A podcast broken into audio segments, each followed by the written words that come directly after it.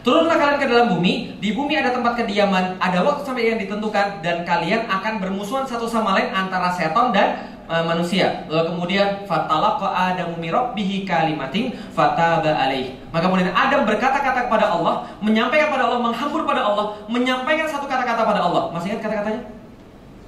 Masih ingat kata-katanya?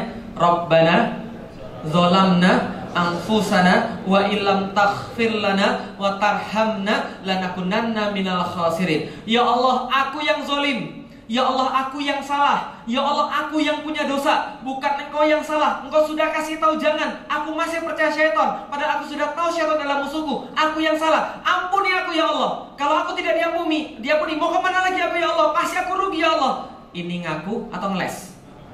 Ngaku atau ngeles? Jelas Bapak sekalian? Jadi kalau Anda punya masalah, sebesar apa pun masalahnya, cara paling dekat pada ampunan Allah ngaku. Kalau Anda ngeles, justru Anda punya banyak masalah lagi. Paham teman-teman sekalian? Nah, kenapa? Jangankan sama Allah, di dunia aja orang-orang ngeles itu dapat masalah. Contoh, datang. Kenapa telat? Macet. Berarti yang salah siapa? Yang salah dia atau macet? Ini ngeles ya. Ini contoh ngeles ya. Dia yang salah atau macetnya yang salah? Kalau macetnya yang salah, dia perlu cari solusi nggak? Nggak, maka besok pasti akan telat lagi. Karena yang salah bukan saya, yang salah adalah macet. Kenapa kamu datang telat? Hujan, Ustaz. Berarti yang salah hujan itu dia. Berarti dia perlu cari solusi atau tidak? Tidak perlu karena yang salah hujan. Tapi kalau dia ngaku, kenapa telat? Iya ini salah saya. Ketika dia mengatakan ini salah saya, dia mikir, kenapa saya bisa datang telat? Dan gimana caranya supaya saya nggak datang telat? Oh, tadi saya mandi jam uh, jam 9. Acaranya jam 10.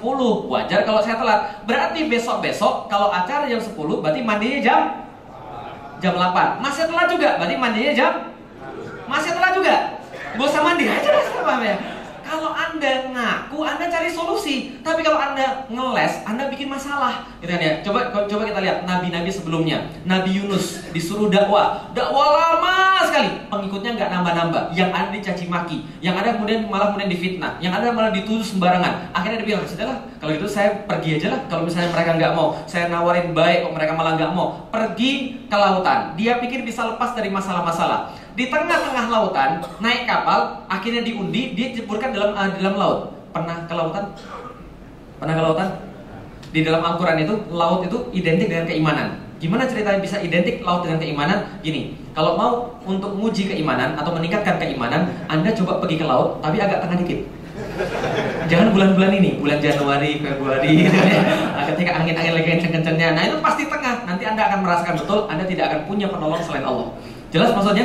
Ada tengah diombang ambing gitu kan ya, terus anda nggak bisa, bisa lihat ujungnya kayak apa gitu kan ya. Yang anda tahu kalau anda jatuh itu anda pasti mati, paham teman-teman sekalian? Dan orang mati di lautan itu bukan karena nggak bisa berenang, bisa dipahami? Capek, paham teman-teman sekalian? Nah ini sudah jatuh ke lautan malam-malam, Allah kata diselimuti kegelapan demi kegelapan, sudah jatuh dalam lautan di tengah-tengah laut dimakan pula sama paus. Ada harapan nggak kira-kira?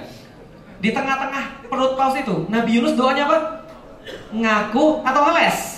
Ini gara-gara kaum saya Allah nggak mau beriman ya Allah, makanya saya jadi di sini. Mereka itu keras kepala. Apa bilang begitu nabinya? Enggak, Nabi Yunus berdoa. La ilaha illa anta subhanaka ini kuntu minal zalimin. Ya Allah tidak bergeser tauhidku ya Allah. Masih tetap sama tauhidku ya Allah. Tolong maafkan aku ya Allah. Tidak ada Tuhan selain Engkau. Subhanak, maha suci engkau, ini kuntu zolimin. Aku yang zolim. Setelah dia berdoa, agak lama kemudian Allah tolong dia. Lihat bagi orang yang ngaku, Allah kasih dua hal. Satu, Allah kasih taubat. Dua, bonusnya rohmah. Dan bonusnya ini yang keren, Masya Allah. Allah nolkan dosanya dan dikasih bonus rohmah. Coba lihat, innahu huwa tawwabur rahim. Setelah dia memaafkan hambanya yang ngaku, dia kasih rohmah. Apa itu rohmah? Yunus dimaafkan oleh Allah, dosanya kembali nol kemudian di hadapan Allah, kemudian rohmahnya. Apa itu rohmahnya? Pausnya mengantarkan dia ke ujung daripada lautan, bertemu langsung dengan pantai, dikeluarkan dari kemudian mulut paus, di depan mulut paus itu Allah kasih tanaman yaktin, dikasih makan kemudian tubuhnya, dipulihkan semangatnya, dipulihkan jiwanya, kemudian disehatkan raganya, dan ketika itu menemui kaumnya, beriman semuanya. Asik? Itu bagi orang yang ngaku bisa dipahami teman sekalian. Allah kasih taubat, Allah kasih rahmah. Dalam pembahasan zaman sekarang apa itu rahmah? Ulama mengatakan kemampuan tidak mengulangi maksiat yang telah dia lakukan. Yang kedua, istiqomah dalam ibadah yang baru. Ketiga, manisnya merasakan ibadah pada Allah. Yang keempat, dicukupi keperluannya di dunia, dijamin Allah di akhirat. Rahmah Allah bagi orang-orang yang mengaku pada Allah, istighfar lalu merubah dirinya, masya Allah. Lalu kemudian kita lihat, ini yang paling penting, kulnah bitu minha Ya sudah keluar kemudian uh, keluar kemudian, uh, semua kalian daripada surga. Diusir lagi? Diusir lagi? Lah kan kata sudah diampuni. Kok malah suruh turun lagi? Diusir atau tidak? Tidak atau diusir? Dalilnya? Apa dalilnya? Ingat tadi ayat-ayat yang tadi ada id-idnya tadi? Yang di awal-awal tadi masih ingat? Ada yang hafal? Surat Al-Baqarah 30. Wa id qala rabbuka lil malaikati inni ja'ilun fil Allah dari awal sudah mengatakan bahwa Allah meniatkan untuk menciptakan kita untuk jadi pengelola di mana? Bumi. Jadi kita tuh nggak pernah diusir, paham dong sekalian? Allah menurunkan kita di bumi karena memang rencananya begitu. Dari awal sudah disampaikan. Lalu ngapain kita di? Belajar. Apa pelajarannya? Satu, belajar Anda punya akal. Dengan akal itu Anda bisa mengemban amanah Allah. Dan kalau Anda tidak pakai akal, Anda akan jatuh lebih rendah pada binatang ternak. Anda akan menumpahkan darah. Anda akan merusak bumi ini. Yang kedua, belajar. Anda pasti punya salah. Kalau sudah punya salah, mengaku, kembali pada Allah, minta ampun pada Allah. Anda akan dikasih taubat, Anda akan dikasih seroma. Pelajaran ketiga yang paling penting, fa imma ya'tiyannakum minni huda faman tabi'a hudaya fala khaufun alaihim walahum yahzanun. Oke, coba. Yang asli orang Jakarta. Gak ada kan ya? Oke, saya ganti. Yang bukan orang Jakarta. Oh, pendatang-pendatang menuju Jakarta itu ya. Emang Ustaz tidak itu sama aja. Oke, pas Anda pindah ke Jakarta pertama kali, mikir nggak? Di sini tinggalnya di mana ya? Nanti kerjanya kerja apa ya? Nanti angkotnya gimana ya? Anak saya sekolah di mana ya? Mikir atau tidak? Mikir. Itu baru pindah kota. Nah ini Adam disuruh pindah pindah alam, pindah dunia. Kira-kira Adam bingung atau tidak? Mungkin dia mikir begini, ya Allah kalau boleh menebak, ya Allah saya suruh di dunia, ya Allah suruh di dunia, di surga aja dilayani, dikasih makan, semuanya disiapkan. Itu aja masih dosa ya Allah. Apalagi di dunia tidak bisa ketemu langsung dengan engkau, tidak ada yang mengawasi. Gimana ceritanya? Allah kan sudah turun saja dulu. Nanti kalau sudah sampai di dunia, nanti tak kasih SOP, jelas? Fa imma ya'tiyannakum minni huda. Ada SOP-nya, do and don't, sudah jelas semua. Cari rumah di mana, cari istri kayak apa, kalau mau punya anak seperti apa ngurusnya, kalau nggak punya anak gimana cara sabarnya, kalau misalnya Anda begini gimana caranya, kalau Anda dapat masalah gini caranya, kalau Anda dapat kenikmatan gini caranya, semua sudah ada SOP-nya. Faman tabi'a hudaya fala khaufun alaihim wa yahzanun. Dan kami jamin, siapa yang ambil SOP kami, dia tidak akan pernah merasa susah dan dia tidak akan pernah merasa sedih. Dalam ayat yang lain, Eh, faman tabia faman ittaba hudaya fala yadillu wala yashqa. Sorry, kalau kalau bitu min hajamia ba'dukum li badin adu fa imma ya'tiyannakum minni huda faman ittaba hudaya fala yadillu wala yashqa. Maka dia tidak akan yadillu, tidak akan tersesat dan wala yashqa, tidak akan merasa sengsara. Tapi kalau yang menolak aturan Allah, nih coba lihat. Waman arada an dzikri fa innalahu ma'isyatan dongka. Tapi siapa yang menolak SOP saya, kami jamin pada mereka pasti penghidupan di dunianya sempit. Dan penghidupan dunia yang sempit menurut Imam Ibnu Katsir ada dua versi. Perhatiin mau pilih yang mana? Satu, dikasih rezeki tidak bisa dinikmati. Dua, nggak dikasih rezeki sama sekali. Mau pilih mana? Oh, kurang jelas. Oh, saya jelasin dikit ya. Tidak dikasih rezeki sama sekali itu sudah jelas ya. Atau yang kedua, dikasih rezeki tapi tidak bisa dinikmati. Contoh, bisa beli makanan banyak dia, tapi pas mau makan mohon maaf pak kolesterol. Mohon maaf pak asam urat. Mohon maaf pak darah tinggi. Bisa beli makan tapi nggak bisa dinikmati. Bisa beli kasur tapi nggak bisa tidur. Punya anak fitnah. Punya istri bandel. Jadi pahami mau pilih mana nggak dapat rezeki sama sekali atau dapat rezeki tidak bisa dinikmati?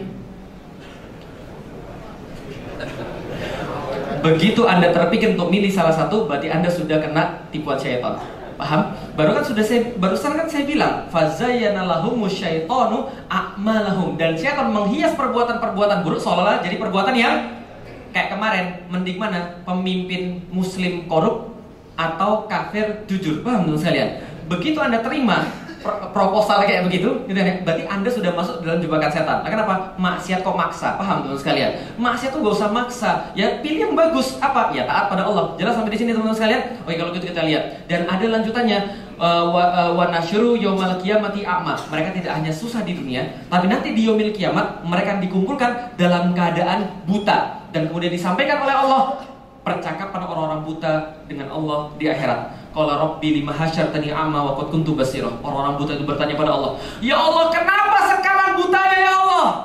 Kenapa nggak di dunia butanya ya Allah? Di dunia buta masih enak ya Allah. Ada yang nolongin, ada tempat kemudian untuk uh, orang buta, ada tanda-tanda orang buta. Di akhirat buta ya Allah. Kenapa sekarang wa qad kuntu basirah? Padahal dulu di dunia kami bisa melihat ya Allah. Kenapa sekarang? Padahal orang-orang di yaumil kiamat, jangankan orang buta, yang melihat aja kacau balau yang ngeliat aja stres, apalagi orang buta. Bayangin di situ. Kemudian Allah katakan, "Kadzalika atatka ayatuna fanasitaha, fakadzalika liyawma tungsa." Begitulah kalian dulu ketika kalian masih hidup di dunia, mata Anda bisa melihat, telinga Anda bisa mendengar, mulut Anda bisa berbicara, Anda bisa mikir dan kalian kemudian dikasih ayat-ayat kami, SOP daripada kami, kalian lupakan semua SOP itu. Fakadzalika. Maka hari ini Anda semua dilupakan oleh Allah Subhanahu wa taala. Mengerikan. Paham Ibu sekalian? Kalau saat di dunia kita berbuat sesuatu, kemudian tidak dihargai, masih ada harapan. Kalau di dunia kita dizolimi oleh orang, masih ada harapan. Paham ibu sekalian? Makanya ayat favorit saya kalau lagi terzolimi itu adalah Maliki Yaumiddin. Paham ibu sekalian? Allahu Akbar. Maliki yaumiddin. Kenapa? Biarin di dunia nggak apa-apa.